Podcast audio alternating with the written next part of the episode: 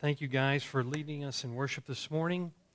Let's see, kiddos, if you would like to, um, oh, four years old through fourth grade, if you'd like to be dismissed for Children's Church, you can follow Miss Brenda and the gang out the back.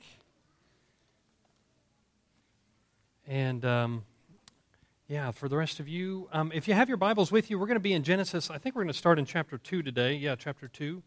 So, Genesis, I was kind of joking about it last week, but we all love Genesis, right? Easy to find. Everybody, if you don't know your Bible well, everybody knows where Genesis is, so you can turn there on your uh, electronic device or in your old fashioned hard copy of the Bible. And uh, let's see. As we do that, I wanted to. We've been talking about love. We've been talking about marriage. We've been talking about male and female and masculinity and femininity a little bit. And um, as I was preparing a little bit, I looked up some some uh, things about. Uh, some children were asked about what it meant to fall in love or what falling in love was like. Roger, who was aged nine years old, said falling in love is like an avalanche where you have to run for your life. I like that. Bobby, age eight, had a little more success. He said, Love will find you even if you're trying to hide from it. I've been trying to hide from it since I was five, but the girls keep finding me. So, yeah. It's very similar to many of your stories, I'm sure. Yeah, gentlemen, right? So women just they just keep finding me. I, it doesn't matter where I go. All right. So uh, we talked a little bit last week about how the Bible, how Genesis in particular says that that it was somehow in the gender and God creating the gender of male and female that there was something about that in particular that bore the image of God. It bears the image of our Creator that He's created us with gender. Um, and there's something about you know masculinity and something about femininity that somehow captures different aspects of the gloriousness of God. Amen.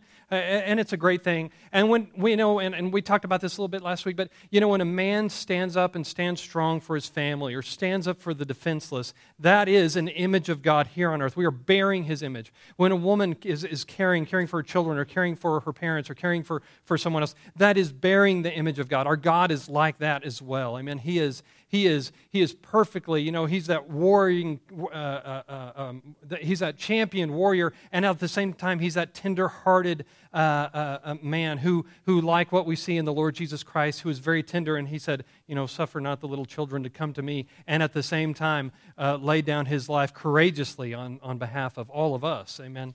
Um, as he laid down his life and suffered on our behalf. And so we see both in masculinity and femininity, in men and women, both that, that they both reveal the image of God and they are both equal before God in importance. But that men and women, and particularly in marriage, men and women have different roles in marriage that's really defined in Genesis chapters 1, 2, and 3. And so we're going to talk about those rules a little bit this morning. And. Uh, uh, and, and I wanted to kind of show you through it. So, look really quickly. We read through these verses last week, but I didn't focus on them. So, just pick up, in, if you would, in the middle of Genesis chapter 2 and verse 16. We're going to start in verses 16, 17, and read verses 16, 17, and 18. They're going to flip over to, to uh, Genesis chapter 3 this morning. But I wanted you to know the differences about what it says um, about the differences between um, men and women. First, um, and the Lord, so so far in so far that God has created um, all of creation. He's created the garden in verse 15. Created the garden, and He put man in it. We read about this the first week of, of uh, June. He created man in there to work it and, and to take care of it. In other words, to to serve and to labor over and to guard or protect the garden. Um, and then in verse 15 it says, And the Lord commanded the man, You are free to eat from any tree in the garden, but you must not eat of the tree of the knowledge of good and evil, for when you eat of it, you will surely die. There are a couple of things in Genesis in particular where it points out that men were created to be leaders, that men in their male and female relationship, are, and, and, and especially in the family, are created to be the leaders. And there are several reasons for that. One of the reasons is that we see in particular is that, let me ask you here, who received the, the command of God? Adam or Eve? Adam and Eve? Adam. Hey, right, so we're going to get on later. Eve at this point hasn't even been created. And matter of fact, it never says that, that Eve received the commands of God. They were, they, were, they were from God, went to Adam, and then Adam was supposed to, of course, communicate them and follow them. Um, and follow them, of course, is the hard part for all of us, isn't it? But was supposed to um, communicate those to even, and, they were all supposed to follow them together. But here we see Adam in particular um, was given the commands of God. Okay, so Adam had been given the commands of God, and he was created for. There are several instances instances in the New Testament where it refers back to Genesis with, for an understanding about gender and marriage, where we see Paul and we even see Jesus referring over and over again for an understanding about gender, about gender and about marriage. They refer over and over again back to Genesis chapters 1, 2, and 3. So um, that's why we're here in Genesis this morning, because uh, good enough for Jesus and Paul, probably good enough for me. All right. So, uh, so in verse 17, uh, yeah. So I'm sorry. So let's move on. Verse 18. The Lord said, so we talked about this, but the Lord said over and over again after every day of creation, He said, It's good, it's good, it's good. He created, He formed. Remember, we talked about He, the first three days He was forming, and then the next three days He was filling. And every day He said, It is good. And this is the first time He said, Not good. The Lord God said, it is not good for the man to be alone. Anyone known any men who, yeah, yeah, it's not a pretty thing, is it often for men to be alone? Yeah, right? We need women, don't we? I will make a helper suitable for him. And so here we have it, the very first distinction about the roles of men and women, right? Where men were created to take the leadership. And actually, what we're going to see here for Adam, he is particularly held accountable for the fall in what we're going to read in chapter 3 but but he is he is there as leader. He received god's commandments. God was speaking to him directly when he gave commandments for adam and eve. And we see here that that eve in particular is called to be a helper for adam. Now um, Listen, if, if you read a lot lately, there are people who are even in the church who are pastors or preachers in other, other places who would say, well, what's been traditionally understood here is not really what's meant. Listen, I'm here to tell you, this is traditionally understood this way and has been understood for a couple of thousand years because it's the correct interpretation, all right? That women are created to be helpers of men. Now, a lot of people take offense, well, the women folk, right, in particular, take offense at that. Oh, well, I'm just a helper. Listen, uh, what I've been talking about for, for weeks now is that there, the, the equality of men and women before God.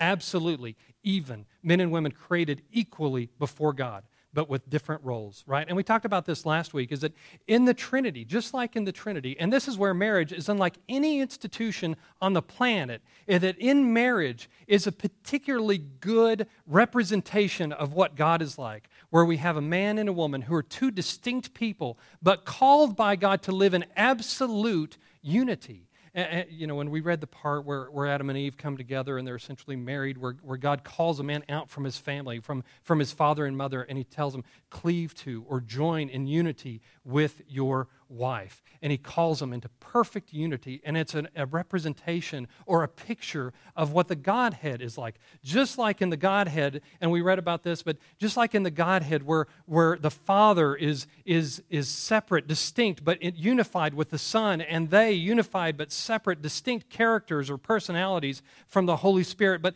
they're all unified perfectly in being and in purpose. And our marriage is supposed to reflect that aspect of our God, where we're distinct people, but unified completely, so that people look at us as one single unit, right? And we talked about how important that unity is and how it's God's design and God's purpose for us in marriage to come to unity together that we might reflect that greatness of our God, right? And, and uh, so, anyway, so um, this word, the word, the word Hebrew, the word in Hebrew here that, that is described helper for Eve, this same word is used about a dozen times referring to God in the Old Testament. It's the word Ezer, E Z E R, transliterated into English. And in, in Deuteronomy chapter 33, let me just give you an example. Deuteronomy chapter 30, 33, verse 29 said, Blessed are you, Israel who is like you, a people saved by the Lord? He is your shield and your helper, or Ezer, and your glorious shield, glorious sword. Your enemies will cower before you, and you will tread on their heights. You see, there are so many places in the scriptures where we see God acting on behalf of people and becoming their helper. And so, what, what, what i really want to get across today is that that different position, that different role, doesn't mean that women are less important to God or to men in any aspect. They just have a, different, a difference in the role. Amen? You follow me? Everybody with me? Okay, very good. Very good. A different role. And actually, in what we're going to see here in Genesis, ladies, I'll, be, I'll tell you real honest. Well, eh, maybe I shouldn't say that. Let's go on. Let's just continue. Let, let, you just tell me what you think about what happens to Adam and how he's called out specifically by God. Uh, and you tell me if you want that position. Gentlemen, you have it. Congratulations. Genesis chapter 3. Now let's read about the fall. We've been, we've been talking about the creation and the created order and about how God's desire. Now get this God's desire, right? He, he first gives the commands to Adam, he puts him in the garden, then he creates Eve. We didn't read that part today, but it's there later in, in uh, chapter 2. He puts Eve in the garden with him, and now Adam has received the commands and the words of God, and the serpent is now going to go. You tell me, you know the story. The serpent now goes to whom? Eve, yes, yes, you've read the story, haven't you? Okay, he, he goes to Eve. Maybe, uh, maybe in a little ways usurping the authority of man when he approaches Eve instead of approaching Adam. But anyway, let's read this. Now the serpent, chapter 3, verse 1. Now the serpent was more crafty than any of the wild animals the Lord God had made. He said to the woman, Did God really say you must not eat any tree, from any tree uh, in the garden? Uh, which, is, of course, was what, not what the Lord had said, right? The woman said to the serpent, We may eat from any from sorry we may eat the fruit from the trees of the garden. But god did say you must not eat the fruit from the tree that is in the middle of the garden and you must not touch it or you will die. He didn't really say you will not touch it did he? Something happened between the communication and adam and eve. Never happens in your marriage does it right? Okay yeah. Mine too okay Verse 4 You will not surely die, the serpent said to the woman, for God knows that when you eat of it, your eyes will be opened, and you will be like God, knowing good and evil. When the woman saw that the fruit of the tree was good for food and pleasing to the eye, and also desirable for gaining wisdom, she took it and ate it. Let me pause there for just a moment and let me give you a freebie. Um, do you remember before Jesus started his earthly ministry, he was baptized, and immediately what? What did he do first thing? Call down into the desert, right where he was what? Right where don't be bashful it's all right. Where he was tempted where he was tempted by satan. Do you remember the temptations that jesus was put through? The first one was what? He said turn this rock into bread and eat because right so he tempted him with food right? So the second third temptations maybe the second or third doesn't really apply here but the next one where satan showed him all the kingdoms of the earth and he says bow to me and all of this is yours making him what? Like god right in, in rule and authority. And what is it here that it says was tempting about, about the, the fruit of the, the tr- from the tree of the knowledge of good and evil? It was pleasing to the eyes and desirable for gaining wisdom. And in particular, Satan said that it would make them what? Like God. So here's, here's, here's the story. All of this, of course, comes back to the Lord Jesus. Amen. It's all about Him. This whole book, it's all about Him. It's not really about us. We're just, we just uh, uh, um, uh, actors on, on His stage. But, but here we go. Um, so Adam and Eve in the garden, tempted because it was pleasing for food and it would make them like God. Um, a couple of a few thousand years later, um, when Jesus is there, and so, and so here, let me ask you this: Adam and Eve were tempted where? In the garden. I'm sorry, I've, I've, uh, yeah. They were tempted in the garden, right? And so sin happens, and, and all, of, all of God's um, creation is corrupted, twisted by sin and the curse that would fall on sin. And so Jesus comes and goes out into the desert, which is a perfect symbol for what had happened to the earth, and in, his, and in what is going to be the beginning of his redemption and reclaiming for all that was lost, stands up to Satan, and he's not tempted by the food. He's not tempted to be like God, because of course we know that he is, but he's not tempted by it anyway. And he is beginning to unravel or undo all that Satan had done through the corruption of sin, right? You with me? Isn't this a beautiful picture? Isn't a beautiful picture of the fall of man in the beautiful garden and then the beginning of the restoration that happened through the Lord Jesus Christ because he is redeeming it all? Not just your salvation and your eternity. He's redeeming your whole life. He's redeeming all of creation for what was lost through the fall. Amen. That is incredible, isn't it? To think, I know you're good Baptist, and I know you've been thinking all your life that, God, that Jesus was redeeming your soul from hell. No, it was much more than that. He's redeeming your life today.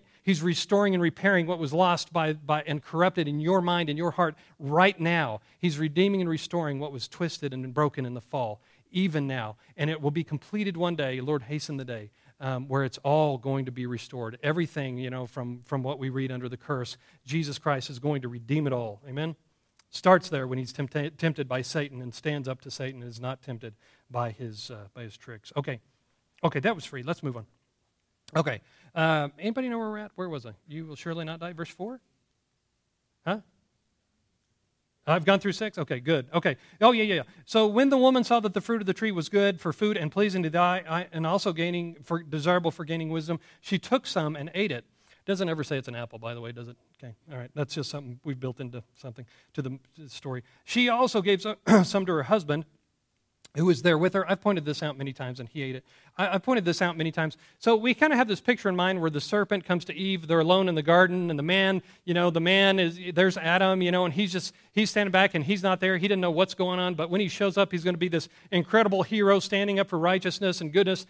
Now he was there the whole time. It's kind of disappointing, isn't it?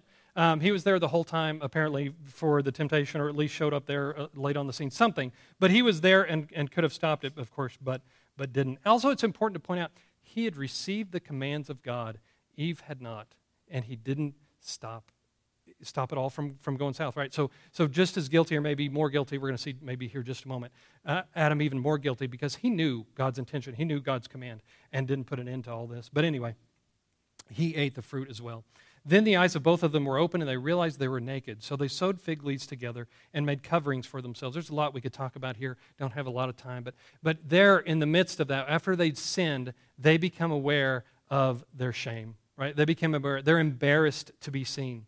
They, they're, they are naked and now and are ashamed. And it had said before, right, that they were naked and not, not ashamed. They were innocent.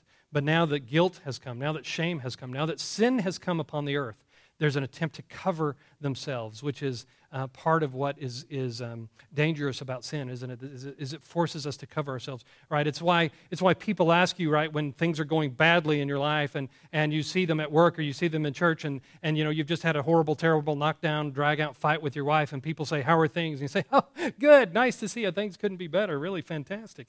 Uh, it's that covering, right?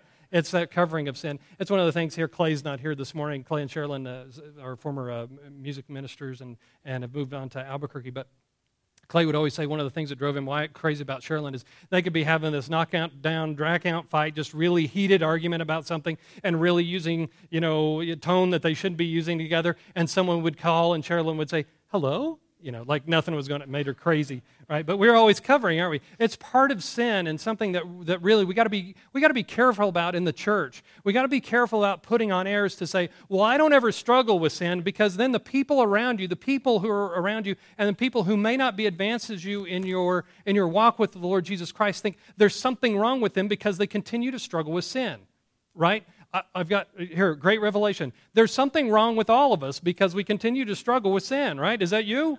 Admit it. Let me raise your hand. Let me see you. You continue to struggle with sin. Yes, all of us. All right. There's none of us who don't continue in this struggle with sin. There is none of us who, the day that we came to the Lord Jesus Christ, are suddenly perfected. Right. All of us will continue in this life to struggle with sin. And fortunately, we have victory right through through the Lord Jesus Christ and through His Holy Spirit. But anyway, uh, here we are in verse eight. the man and his wife heard the sound of the Lord as he was walking in the garden in the cool of the day. Ah, don't you love the picture? So here's the Lord strolling, apparently, is what the, kind of makes it sound like. Here he's strolling through the garden in the cool of the day through this beautiful Garden of Eden. And, and, and, you know, listen, listen to what was lost. Here's what was lost because of our sin. God was strolling through the Garden of Eden and was, had this intimate relationship, this very personal relationship. They, you know, uh, with, with Adam and Eve, and they were there together in the garden in this incredible relationship. And what happens, though, at the end of the verse? They hid. Because of sin, because of shame, because they knew what they had done was wrong and they could no longer stand in Lord's presence, they hid from him. It had never happened before this way. Before, apparently, what had happened is that they were able to stand even naked before God and they felt no shame because they had never sinned. But this point, this day was different because sin ruined it all. Sin twisted it, and, and, and sorrow and pain and, and, and uh, uh, um, um, something else I can't think of. Bad, something bad um, came into the world and, and just ruin the relationship. And it's not just going to ruin the relationship. We'll continue to read. Um, sin ruins uh, really a lot of creation. Okay. Um, they hid from the Lord from among the trees of the garden, but the Lord called to the man. Notice, who did he call to? Okay, so the first person he calls to, now God, right? God doesn't show up and say, Oh, what have you done, right? It, it's not like that. Nothing gets by him. He already knows. That's right. This is one of the reasons why we shouldn't hide in our sin. It's not like you're hiding something from God. He, knew, he knows your sin. He knows your sin. He knows what you've done. There's no, reason to hide, no reason to hide from him. So we should all remove the fig leaves before him, figuratively. And. Um, and just confess our sin. It's through confession, right, that we've, we've, we come to forgiveness and healing figuratively. Very important. Um, the Lord called him and said, Where are you? and he answered, I heard you in the garden and I was afraid. Notice, notice the things that are popping up now after sin. They, they, there's hiding uh, and there's covering, and now there's what? There's fear. It hadn't happened before. Everything's changed now. What was the creation before this day was totally different, but now there's fear and hiding and covering uh, because sin has ruined, uh, has ruined it all. I was afraid because I was naked, so I hid. And he said, Who told you that you were naked? Have you eaten from the tree that I commanded you not to eat from? The man said, The woman you put here with me, she gave me some fruit from the tree and I ate it. Now, Adam, in, in sheer masculine, you know, um, um, confidence and, and, and righteousness, he stands before God and said, Put it all on me. Not what happened, is it? He's, the woman that you gave me, you know, she's the one who did it. Isn't it funny that in that he kind of he kind of um, involves God in the blaming? He said, "The woman that you gave me, she did this." Not, it wasn't me. Oh, goodness. Not, not exa- at all courageous. Not the, not the man that we hope to be, right? But then the, I'm sorry, woo, I'm wrong page. Um, and he said, Who told you you were making the man? Said the woman, the woman you put here with me, she gave me some of the fruit and I ate it. And then the Lord spoke to the woman. Okay, so first, so here, here, here's the deal. So, um, the, so the, then the, the, God goes first to the man. I want to show you again is that what I want to show you again is that here the man is being held accountable, and he's the first one that God goes to. Why is that? Is because in the in the biblical model of marriage, the way God has created marriage, the man is the leader of the of the marriage, and because of that, he's also the one accountable for what happens. So, because his family had sinned God calls Adam out to accountability and says, What have you done? Right? Now, Eve ate it first, right? Of course, he blamed her. But Eve ate it first, but God, it was man who was called out. And, and let me tell you um, some other passages that, that kind of back this up. Um, later on in, in the New Testament, we're going to see. Um, Later on in the New Testament, we're going to see Adam is the one who's called out in particular for, um, for this sin matter of fact, it's going to say later on in, in 1 Corinthians chapter 15, it's going to say, in Adam all died. Right? It doesn't say in Adam and Eve, in, in, in the, the first couple, it says in Adam all died. What that's a reference to is that because we are all dead in sin because of Adam's original sin, right? But then the, uh, there are other parts. It says, many died through one man's trespass in Romans chapter 5. It says, many died through one man's trespass. Eve isn't even, even mentioned in the fall of all humanity. One man is, and it's Adam. How about that? How'd you like to be responsible for that? Yeah, that's kind of rough, isn't it? Okay. In, in Adam all die, but it would go on to say, but in one man um, all may live. Okay. Then the, uh, then the Lord said, so then man addresses, or God addresses first the man, and now he's going to address the woman. Then the Lord said to the woman, What is this you have done? The woman said, The serpent deceived me. So the, wo- the woman, just like the man, right, transference of blame, says, Well, um, you know, the man blamed me, I'm going to blame the serpent. It was the, it was the serpent, he deceived me, and I ate. So the Lord said to the serpent. So the first thing that happens is that Lord's going to now um, call about a curse because of what's happened, and the first one belongs to the serpent. First, so he says to the serpent, who we know is the devil, Cursed are you above all the livestock and the wild animals. You will crawl on your belly, and you will eat dust all the days of your life. And I will put enmity between you and the woman, and between your offspring and hers. Okay, let me tell you what's happening here. So we have a covering of sins, which is really a, a, a, a, foreshadowing of what would happen in the need for mankind for someone to come and to cover over our sins, right? That's a foreshadowing or foretelling of the coming salvation by the Lord Jesus Christ and how his death on the cross and his blood covers over all of our sin. Now we have this, which is another um, allusion to the Lord Jesus Christ. Um, he says, I will put enmity between you and the woman, and between her offspring, your offspring, and hers. He will crush your head, and you will strike his heel. This is all a foreshadowing of what's going to happen when the Lord sends the Lord Jesus Christ uh, into the world, and Satan's attempts to, to, to defeat him. But ultimately, the Lord Jesus Christ will what? Oh, come on, you got to say it better than that. Men, what, what does he say? He says he's going to crush his head. Don't you love that? Man, I'm ready for that. That's good. That's good stuff. And ultimately, through his resurrection, he crushes or he defeats all the plans of Satan and all that was done through the fall. Um, and, and will be ultimately uh, will, will achieve all that he desires in, reser- in reversing the curse um, in, in a great day to come. So anyway, so verse 16, now there's going to be a curse that comes to the woman and then to the man. So to the woman he says, I will greatly increase your pains in childbearing. With pain you will give birth to children. Let me pause there for just a moment. Okay, so God had created women and men already with a very distinct role. From the beginning, Eve was going to be conceiving children. She was going to be the one by whom the offspring came, right? She would be the one to, to bear children. However, now, because of sin, the curse was is that there's going to be a little twisting, a little distortion, a little pain, and a little sorrow to their distinct roles, right? Right, to their distinct roles. So for women in childbearing, there would now be pain and there would be suffering and there would be sorrow through, through childbearing, right? Okay. So now what God had intended for good now has been tainted by sin. Now it's going to come through pain, okay? So the woman's role in bearing children now came with pain. It didn't before the fall. In verse, uh, the middle of verse 16, we're going to come back to that in just a moment. So trust me, verse 16, your desire will be for your husband, and he will rule over you. Then to Adam, so here's the curse for Adam. To Adam, he said, Because you listened to your wife and ate from the tree from which I commanded you, you must not eat of it. Cursed is the ground because of you. Through painful toil, here's that word pain again. Through painful toil, you will eat of it all the days of your life. It will produce thorns and thistles for you, and you will eat the plants of the field. By the sweat of your brow, you will eat your food until you return to the ground, since from it you were taken, and from dust you are, and to dust you will return. Okay, so boy, there's a lot going on here. The first thing is the cursing of the ground. Is that right? There would be thorns, there would be thistles that would grow up now, so that there would be corruption that affected the whole earth. It's actually the, all of creation, but here the reference is to the whole earth. So the reasons why it's so difficult, right, for people to to uh, survive and why it's so difficult and why we can't just wander around plucking fruit off of trees is because the earth was corrupted by the fall of mankind. Yeah. Okay. Um, and then, so, yeah, so, uh, so men would toil, and their calling to work that, that God had given to, to Adam in Genesis chapter 2, now their calling was going to come through pain and sorrow and suffering, right? Because of the fall. All right. And also, it ends in verse 19. It says, um, So death has now come into the, into the world. Hadn't come before, but here, here we go. From dust you are, and to dust you will return. So God puts in place death um, to take the life of man from that point forward. So um, let's go back, though. Let, us go back to um, the middle of verse 16. Let me describe for you um, really the reason why we have conflict and struggle in marriage. Okay, the middle of verse 16.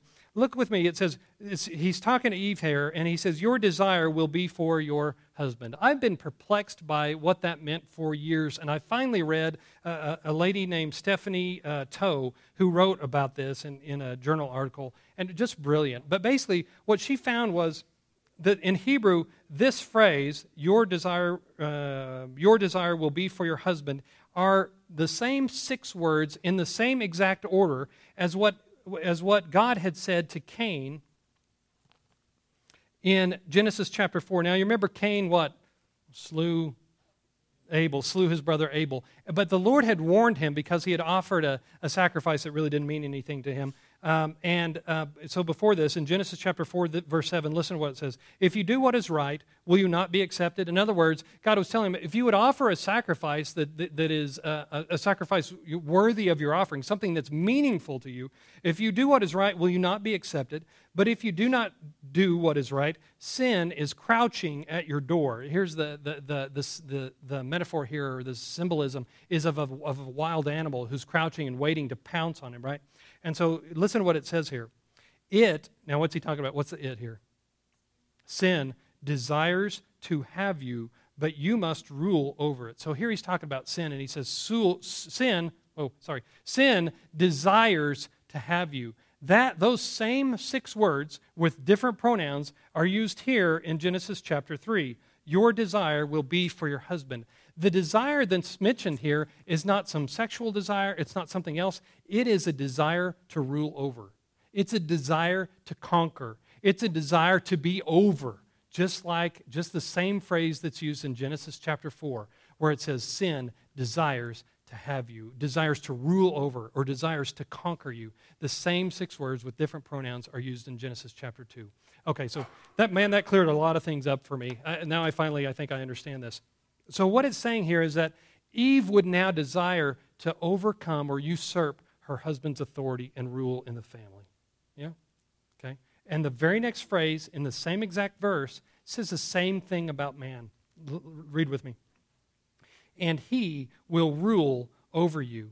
That word rule that's used there is, is a term that's spoken of, of like a monarch someone who's not, uh, you know, not some representative government, but it has nuances of being a harsh and a very self serving ruling. It, it, you, could be, you could say that he desires to lord over you, would be another way to say this, is that he desires to rule over you, where the woman desires to overthrow or desires to conquer the rule of the man. The man will desire to lord over and rule over the woman, right?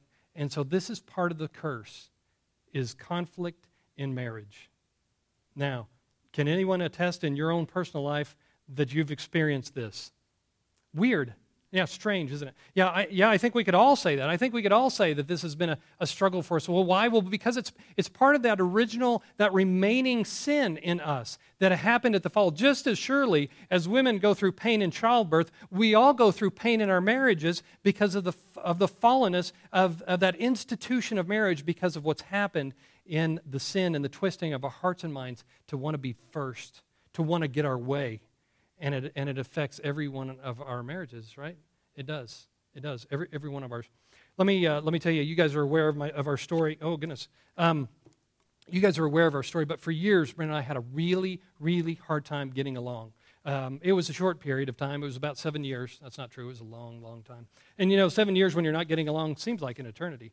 Um, but um, we finally, you know, after years of me telling Bridget, no, let's not go to counseling. We'll just fix this. I'll just work harder. I'll just love you better. That never worked, right? Never worked for us. Finally, um, submitted and said, listen, listen we, we got to seek out some counsel. We went to the pastor of, of our church here, who was a pastor before me, and, and sought out their counsel. They counseled with us for about a year and, uh, and really helped us unwind all the hurt, all the mess, all the, all the uh, ball of confusion and misunderstandings, and, and especially hurt, and helped us kind of separate that and figure out where we were. But let me tell you, it was some message like this that changed our lives where we heard for the first time what you're doing in your life is dishonoring to God.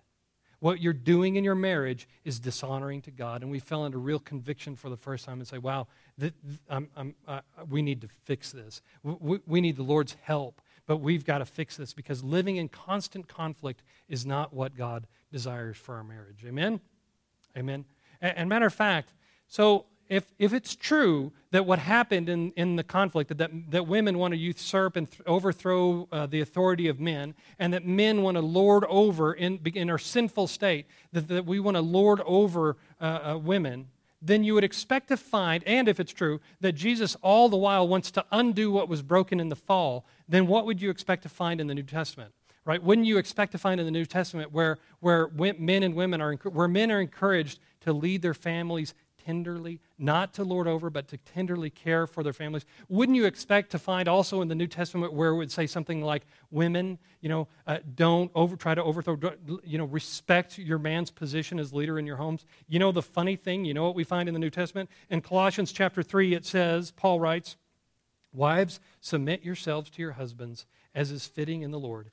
Husbands, love your wives and do not be harsh with them you, you see, in all this, and, and I've been telling you this for weeks, maybe months here, in all aspects, Jesus Christ desires to overthrow all that, that Satan has done. In your marriages, in your life, in your mind, in your own personal holiness, in your, des- in your desire for holiness, in, in relationships uh, on the earth, the Lord Jesus is undoing one thing at a time all that Satan has twisted and distorted and destroyed, including pain and sorrow. Those things and even death will one day be put down because the Lord Jesus will reign victorious over it all.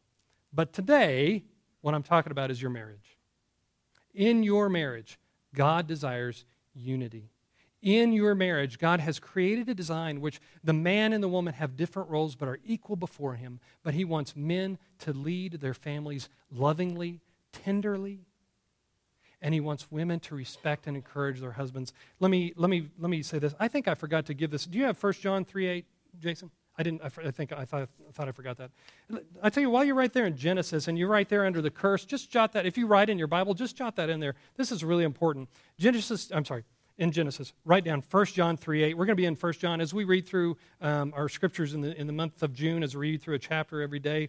We've been doing for about a year and a half. Um, we're going to be in 1 John this week.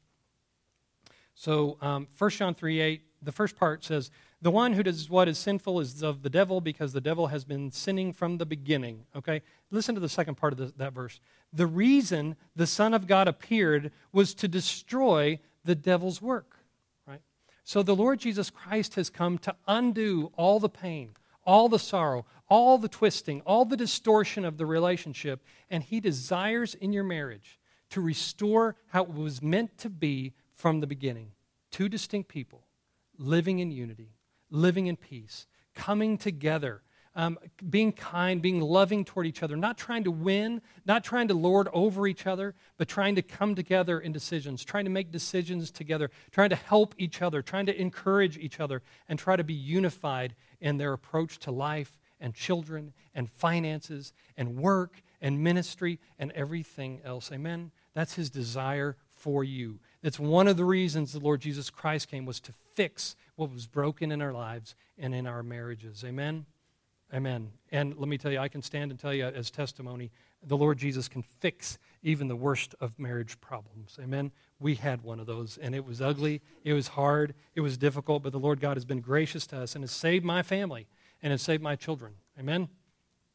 Let me, let me close like this. There are just a couple things I want to point out to you. This is that um, men, leadership in the scripture always seeks first the good of those being led, not the leader. Listen, this, if you want to learn how to be a leader in the, in, in, in, the scriptures, the scripture d- describes a servant leader who is always concerned for the people uh, who are under him, who are always concerned for the people who, whom he serves as their leader, always thinking about them, just like the Lord Jesus Christ, isn't it?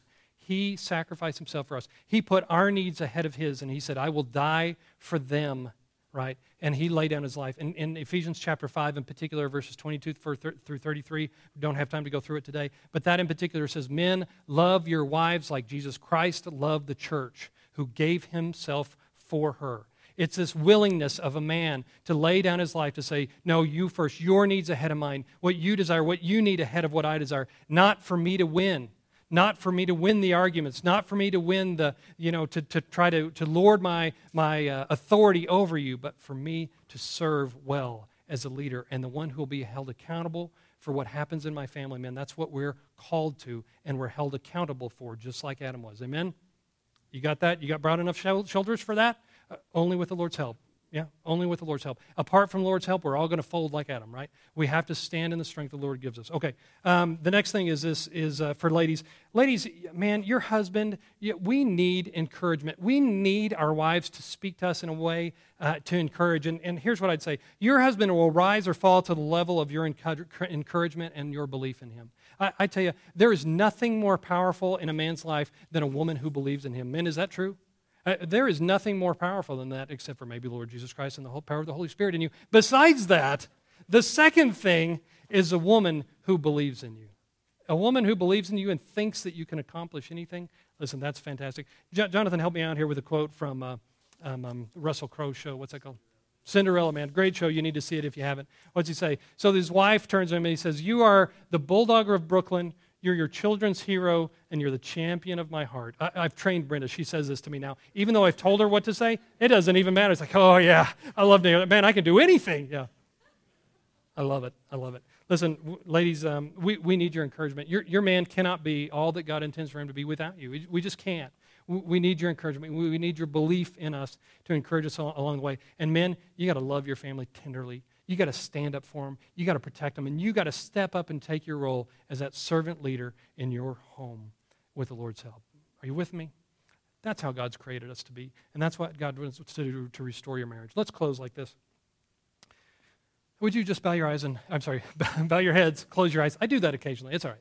Um, bow your heads, close your eyes for just a moment. Let's, uh, let's, let, let me just take a time, take some time. Listen, it doesn't matter how you started in your marriage. And listen, all of us have struggled with conflict in our marriage. All of us str- have struggled because we want to win the fight. We want to win the argument. We want to get our way. And, you know, I don't care how long you've been married, there's still some of that in each of us, isn't there? There's still some way that that original sin still fights and, and, and desires to win in, those, in, in our marriage relationship. Well, here's what I want to tell you today. If your marriage is constant conflict, though, if in your marriage there's a constant battling about who's going to win and who's going to be first and who's going to get their way, that's not God's desire for you.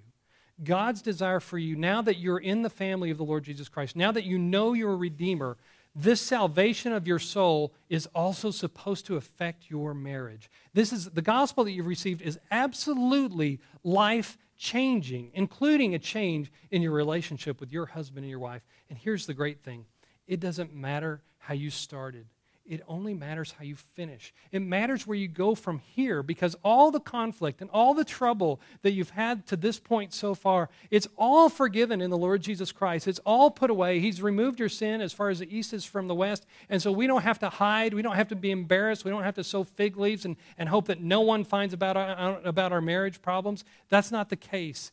The truth is, is that the Lord wants to bring to you the truth that He desires unity in your home.